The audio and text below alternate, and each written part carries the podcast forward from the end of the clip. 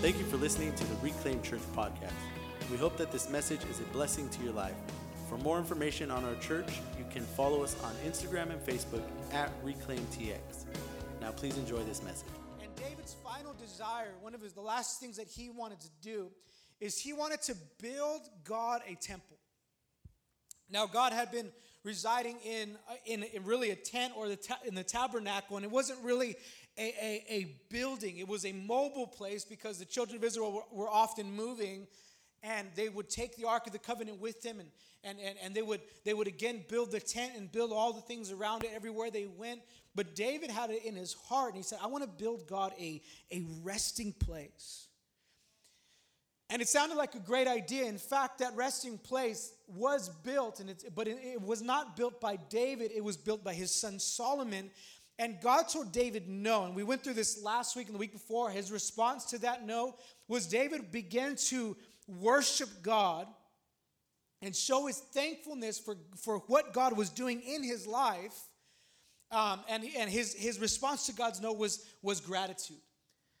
And I, and I want to talk to you a little bit of taking what David said and kind of go into it a little bit. What, what do we mean a temple? Why are we talking about temples? In 2 Samuel chapter 7, verse 22 through 24, this is David again responding to the Lord. He says, Therefore, you are great, O Lord God, for there is none like you, nor is there any God besides you, according to all that we have heard with our ears. And who is like your people? Like Israel, the one nation on the earth whom God went to redeem for himself as a people, to make for himself a name, and to do for yourself great and awesome deeds for your land, before your people whom you redeemed for yourself from Egypt, the nations and their gods. For you have made your people Israel your very own people forever. And you, Lord, have become their God. So, what exactly is David celebrating in these scriptures? We know that, yes, David is blessed with a legacy. He's blessed with a house, and God said, I'm going to I'm gonna bless your name. And, and we understand that, that the genealogy of Jesus Christ, when he's introduced in, in Scripture, it, it brings up David. So David was in the genealogy of Christ. But what is David celebrating here? And I want to point these things out. Yes, he's celebrating the mercy and the goodness of God. Yes, he's celebrating the faithfulness of God. He's celebrating God's God's power, but what he's celebrating is the restoration of God's people. He's saying, "You have made us your people, and, and you have become our God." So David is celebrating the intention of God's creation, which is to dwell together. David is celebrating the fact that now the presence of God is dwelling with his creation people. He's celebrating that God is finally with them, He's with them permanently. Genesis chapter 3, verse 8. This is after Adam and Eve had, had sinned, they fallen. And, and there's this part of the scripture, every time I read this, that it, it kind of, it bothers me, but, but I can't really get upset with Adam and Eve because we probably would have all made the same choice. Amen? Okay. Making sure we're all on the same page. Genesis 3 8 says, And they heard the sound of the Lord God walking in the garden in the cool of the day. I know it says more, but I, I want it.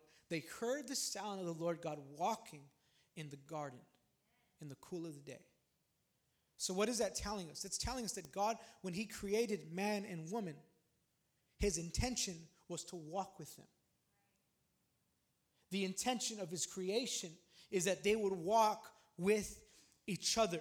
It was His creation to enjoy. We are His creation to dwell with. We are his creation to do as he pleases. But what he what pleases God is to dwell amongst his people. This is the great story of redemption that we talk about from the beginning of the scriptures all the way to Revelation. We talk about this one story that God once again would dwell with his people. Amen. Listen, guys, come on. I need you to talk back to me a little bit, please. I'm not too proud to beg. No, I'm kidding. I will not beg. This is our history. This is, this is, this is why Christ came. This is, this is what we believe, guys. This is what, what we're talking about is not, we're not talking about religion. We're not talking about traditions. We're not talking about church attendance. Man, you could attend church for the rest of your life and still not know Jesus. You could be a good person and still not know God. We're talking about this history, what we believe in, the reason Christ came. Luke 19 said, 1910 says, For the Son of Man has come to seek and save that which was lost. Lost from what? Lost from who? When we come to Christ, we're saved. We're saved. I'm no longer lost, but now I'm found. What does that mean? What were we lost from? We were lost from our original, the original intention of our creation, which was a relationship with the Father. This is what he came to establish. This is what he came to restore, that we would once again dwell with our Creator. This was the plan of God. See, the temple was important because the temple was a place where people would encounter the Lord. This was significant because the temple was a place where people would come and visit. And when they would come and visit, they would have an experience with a God they could not have relationship with. Now they can sacrifice to him, they could encounter him, but it wasn't like it is today. And so the temple was significant in, in, in, the, in, the, in, in the place to, to encounter God. The temple was a dwelling place of the Spirit of God. Okay, I need you to follow me here today, okay? Okay. It was a dwelling place. This, the, the original temple was a dwelling place for God to encounter the creation. Isaiah 56, 7 says, Even then, even them I will bring to my holy mountain and make them joyful in my house of prayer. Their burnt offerings and their sacrifices will be accepted on my altar, for my house shall be called a house of prayer for all nations. The house of God was a place of encounter. See, what God often did and what, and what we see Him do throughout the history of Scripture and even today is the God that created the universe often and will, will continue to create avenues and places where we can encounter Him. God would create places where we can dwell together, where His presence could come and dwell with His people, because, because this is God's heart that we would know Him. As, as we're worshiping today, my prayer is always God, I don't, I don't, I'm, i mean, yeah, I, I prepare and I want to preach a good message. Yes, of course I want to do that. But God, I just want your people to know you. I just want people that come into our church, I don't want people to be pointed into any direction but Jesus. I don't want people to, to have any allegiance to anything but Christ. We're not trying to build a, just a community at this church. We're not trying to build just numbers. We're not trying to just build a cool church and a nice church and a good sounding church, although all those things are true. This is a great church. It's a lot of fun and we got some good people. Amen. But that's not the only reason we're building this church. This church is a place where God would dwell. My prayer is God, would you have favor on us so much that we can dwell together? Because there are a lot of buildings, but there are very few dwelling places. There are a lot of church communities, but there are very few churches who dwell in the presence of God. So the temple was a place of encounter. Now let's think about this. The garden was what? A dwelling place of God.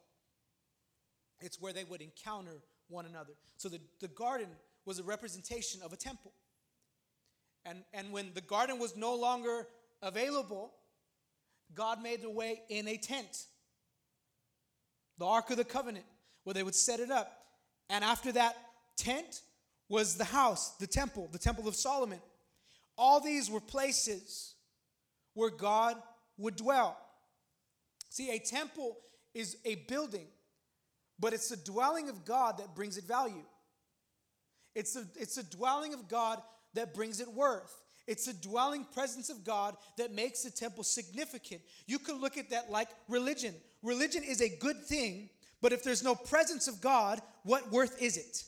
What worth does it have? See, oftentimes we try to take good and shiny things and say, okay, I want to attach my life to this. I want to, I want to follow this good plan. I want to follow this, this good job. And all these things, we attach worth to it. But if the presence of God is not there, then it doesn't have worth.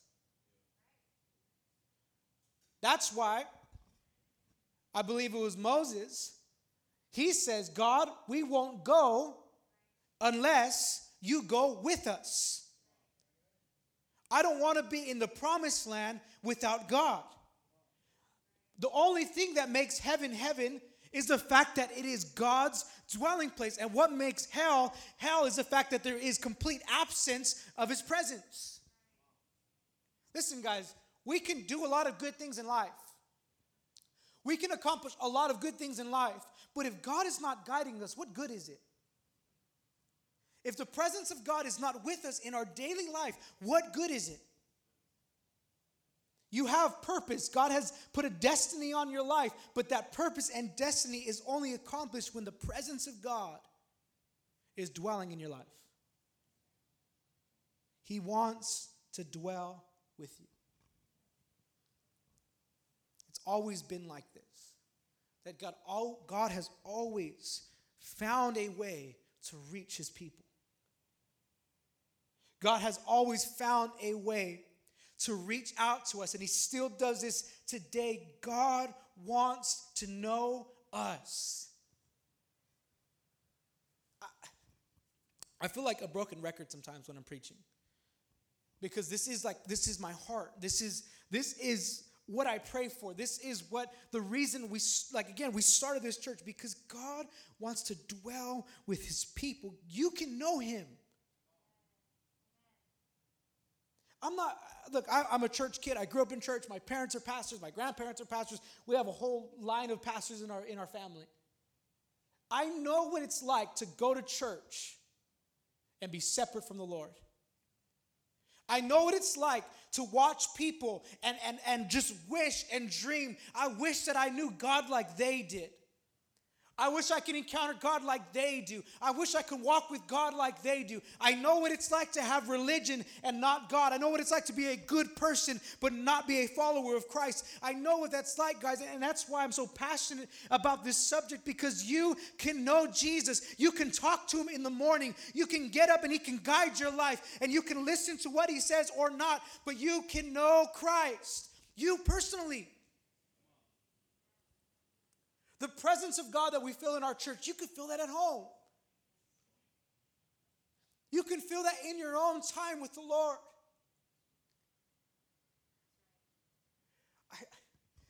I, I feel like sometimes, sometimes, and again, maybe this is me, okay? If, if, we, if you can't relate to me, just say amen so that I don't feel by myself. Is that cool? Is that all right? I feel like sometimes, sometimes, the reality of all this, the truth of Scripture, is so familiar to us that it becomes last on the list of our priorities. Well, it doesn't really matter if I pray today because tomorrow I can start over. God's mercy is new every morning. So it doesn't really matter how I live today because tomorrow I can start over again. And I get it. I understand there's, there's a level of, of truth to that and a level of, of real, like, man, I really want to try tomorrow. I understand it because I've, I've done that. I've been there and I've said those things. But how much longer are we going to put God on the back burner of our life? And say, okay, God, when I'm ready to pray, when I'm ready to give, when I'm ready to follow, when I'm ready to surrender. God, wait till I'm ready. And we have this presence of God, his, his reaching out to us, that He wants to dwell in your life, that He wants to know you. So, what does God do? When all these things are done in the Old Testament, what does God do? Is He makes a way that we can know Him. Matthew 27 51, it says, Then behold, the veil of the temple was torn in two from top to bottom, and the earth quaked and the rocks were split. This is after Jesus had went to the cross and died. When he gave up his spirit, the veil that would separate humanity from the Lord was torn from top to bottom. Why was it top to bottom? is because it was a sign that God was the one tearing it. That when Christ died, listen, we, come to church, and this is crazy. Listen, I, I, hope, I hope I don't sound like I keep saying listen, listen, but, um, but listen, all right? This is crazy. You ever, you ever come to church and you're like, oh my God, I feel God's presence? Do you ever feel that? Like, oh, I'm encountering God. Think about this. In the Old Testament, only one man could encounter the presence of God once a year behind that veil. Only one man. That means that any encounter, any word you heard from God, any, any closest you felt from, to God was felt through another person.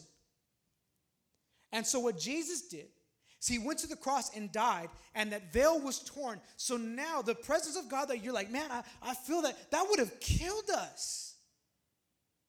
If we would have encountered God before the sacrifice of Christ, we would not be, be able to survive. Is that not crazy?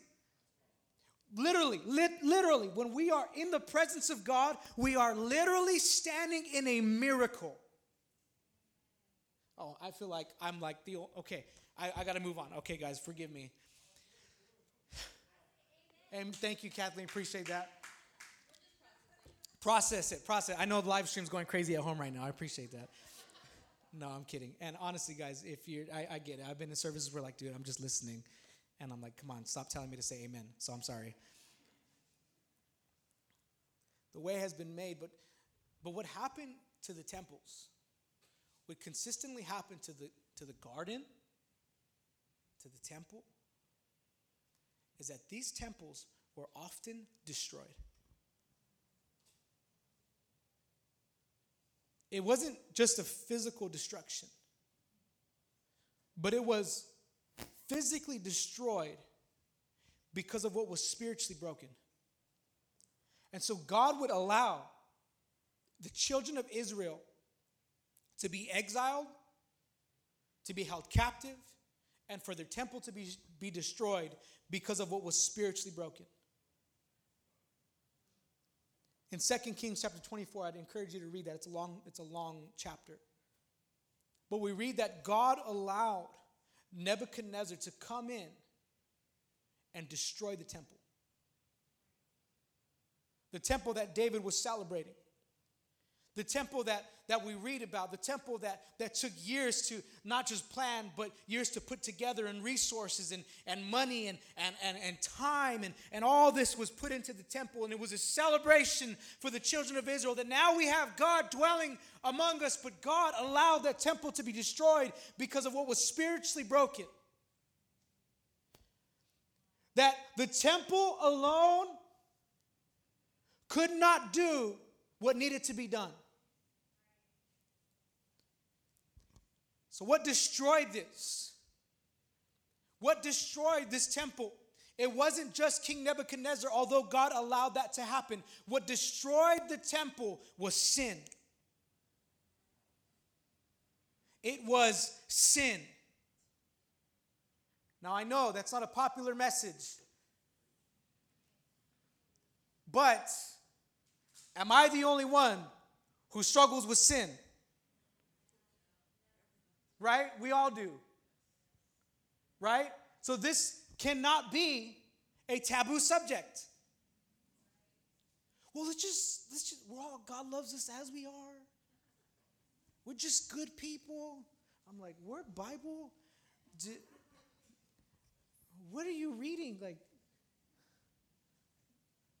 for all, all have sinned. There is none righteous. Every, every one of us, without God, we do not deserve heaven. I'm preaching to myself. Amen, Pastor Michael. I'm preaching to myself. I'm being honest with you. That's why the Bible is so, in the New Testament, they're so adamant. Stay away from sin. And not just sin, But stay away from anything that looks like, that feels like, that smells like sin. Because the one thing that can destroy the dwelling place of God is not a man, is, is not, is not po- politics, can I tell you? It's not a virus. The one thing that can destroy the dwelling place of God is sin. We're, we're listen, we're afraid of so much today. We're afraid of so much. Well, what if he is elected president? I didn't say which one because you never know. But everybody's saying that on both sides. Fear. But what about the virus? Fear. We're afraid of everything but sin. And sin is the only thing that can destroy the spirit. So the Bible adamantly tells us stay away from sin. Don't, don't fall into sin. Don't go anywhere that tempts you to sin. We talked about the story of Joseph. What did he do when he was tempted? He ran away. Flee. Flee from all sexual immorality. Flee from it. Run from it. Don't tease yourself with it. Don't, don't just, well, I, I think I'm strong enough now to, to do this, and I think I'm strong enough now to go there, and I think I'm strong enough now to watch this. I'm a strong Christian, so I'm going to watch what made me fall before. Stay away from sin because sin is the one thing, the one thing that can destroy the dwelling place of God. And so, if I want God to dwell in my life, then I must stay away from the thing that would push him away sin. Hebrews 12, 1 and 3 says, Therefore, we also, since we are surrounded by so great a cloud of witnesses, let us lay aside every weight and the sin which so easily ensnares us. It's so. Listen, I know that you all have experience, and so do I. Let's talk about this together. But have you ever realized how easy it is to get caught up in sin? It's like that bad relationship where you're like, I know I shouldn't respond to that text message or that phone call, and then you do, and then you're like, how did I get back in this? Sin is it it easily ensnares us. You know why it so easily ensnares us? Is because the devil tempts us with our own desires. So what I desire, he uses against me, but the Bible consistently tells us stay away from sin. This has always been the fight. Again, read, read, go back to the Old Testament. The, the, the children of Israel wanted to go back to Egypt. Isn't insane? They wanted to go back to sin. Scripture tells us numerous times of those who have believed but want to go back to their old ways. It says it's like a dog returning to its vomit. That's what it's like.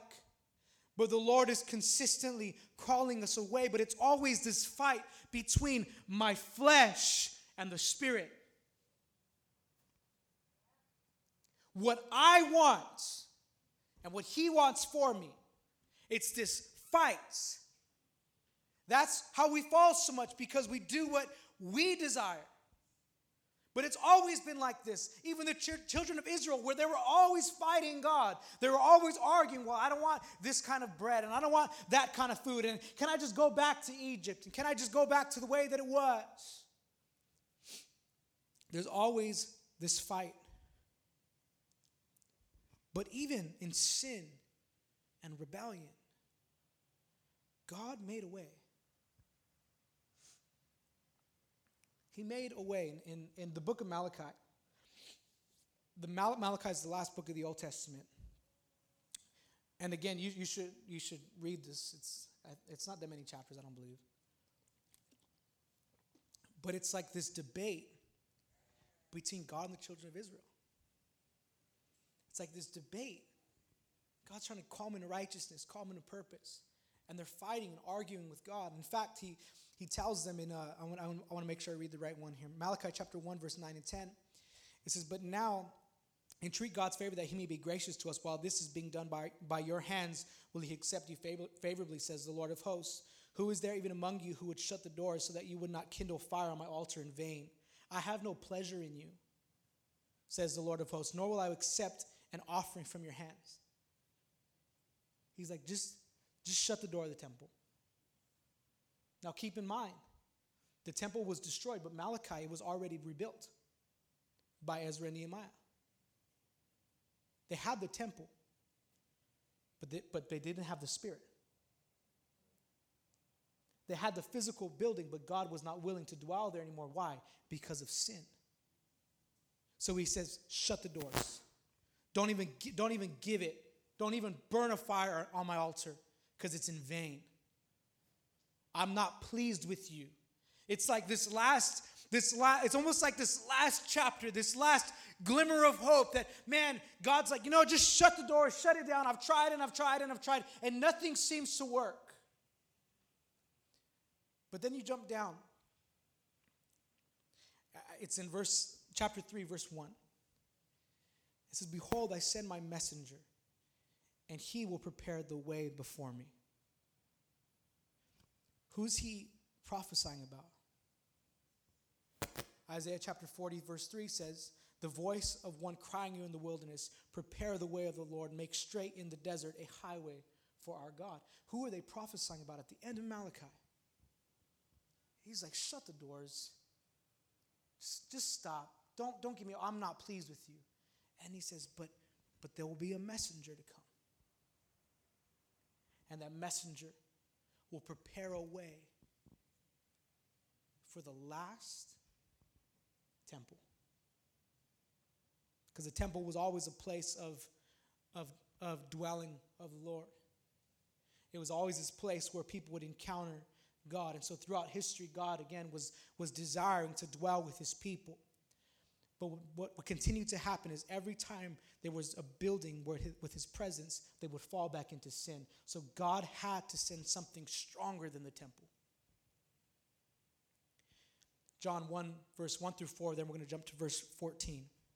In the beginning was the Word, and the Word was with God, and the Word was God. He was in the beginning with God. All things were made through him, and without him nothing was made that was made. In him was life, and the life was light of men, and the light shines in the darkness, and the darkness did not comprehend it. Verse 14, this very word that was sent from heaven, and the word became flesh. And what? And dwelt among us. What has been God's desire? To dwell. The temples were destroyed. Why? Because of sin. So God had to send one more. There was one more chance. And the word that was from the beginning. So that means that he saw all the rebellion, he saw all the brokenness, he saw, he saw everything. And that word became flesh and dwelt among us. Who is the word? It's Jesus. It's Jesus. So when all these temples were destroyed, Jesus had to come to establish God's plan, the plan that the temple couldn't accomplish on its own. So, what does Jesus say Matthew chapter 12, verse 6? He says, Yet I say to you that in this place there is one greater than the temple. What was the temple? The temple was a dwelling place. Now, Jesus is now dwelling among the people. David, if you want to come up, please. And I'm going to end with this last point. Was the final broken temple. Jesus having a debate with the Pharisees. And he, uh, it's when he goes into the, the temple and he, he starts flipping the tables and he's, you know, don't make my house a, a den of thieves. And Jesus says something in verse 19. And Jesus answered and said to them, Destroy this temple, and in three days I will raise it up. What temple was Jesus talking about? It took decades to rebuild the temple of, of Solomon. Decades. And Jesus is looking at these Pharisees saying, Hey, destroy this temple, And in three days, it's going to be built up again. What temple is Jesus referring to? Himself. What was the reason that Christ had to go to the cross? Sin. On the cross, because of sin, the body of Christ was broken. But it was broken for a purpose. Jesus had to die. But this was the plan this was the plan of God. This was the great and mighty plan of God. See, the enemy, when Christ died on the cross, the enemy thought he had won. He thought it was over. He thought the last chance for dwelling with God was, was finally dead and gone. He did not know that Jesus was going to come back three days later and establish the eternal plan of God. But when the body of Christ was broken, the Holy Spirit was able to come. Jesus tells him, He says, Look, if I don't go, he cannot come. The Holy Spirit, because of the death and the resurrection and the ascension of Christ, the Holy Spirit came down to the earth. And he established once and for all the original intent of God to dwell with his people. The Holy Spirit now is able to dwell in your life. That you can now be a carrier of his presence. That you can now know God. 2 Peter 2 5 says, Coming to him as to a living stone, rejected indeed by men, but chosen by God and precious. You also, as living stones, are being built up a spiritual house or a temple, a holy priesthood to offer up spiritual sacrifices acceptable to God through Jesus Christ. So, what's Scripture telling us? Is there was the garden of dwelling place, so the presence of God. Then you had the tent and the tabernacle, but, but then you had the temple, and what happened to the temple? It was destroyed. Dwelling place after dwelling place after dwelling place of God was destroyed because of sin. But now it's telling us because of the Holy Spirit, you are now a temple of God. You are now a temple of God. Now I'm almost done. How did the world encounter God? At the temple. People can come to church and never encounter God. But they encounter God by being around people who carry his presence. So the temple was always a place where I can go and encounter God. And now we are the temple of the Lord. So that means that where I go, people can encounter God. Jesus says, He says, You are the light of the world. Not because you yourself are light, but because you now carry the light. So you are now a dwelling place of the presence of God. Where you go, you carry His presence, but if you live in sin, you destroy that relationship. The world right now, the world right now is looking for answers. They're looking for hope. They're looking for truth. And we are carriers of that. But I'm, I'm fearful that we've become so afraid of a virus, we've become so afraid of, uh, of, of political things, we've become so afraid of the world that we've begun to hide. But Jesus is saying, no, no, no, no. You are the light of the world. So that means that if your house is full of darkness, you carry his light. That means if your marriage is full of darkness, you still carry his light. So that means you establish his presence in your home. You establish his presence at your job, in your cubicle, in your in your work from home station. You establish his presence in the conversations with your kids and your family. You establish his presence when you go to the market and somebody cuts in front of you or yells at you or gets upset. No, no, no. You establish his presence wherever you go because now, because of that sacrifice, you are a temple. We hope that you enjoyed this message. For more information on our church, you can follow us on Instagram and Facebook at ReclaimTX or check us out on our website, reclaimchurchtx.com. Thank you for listening.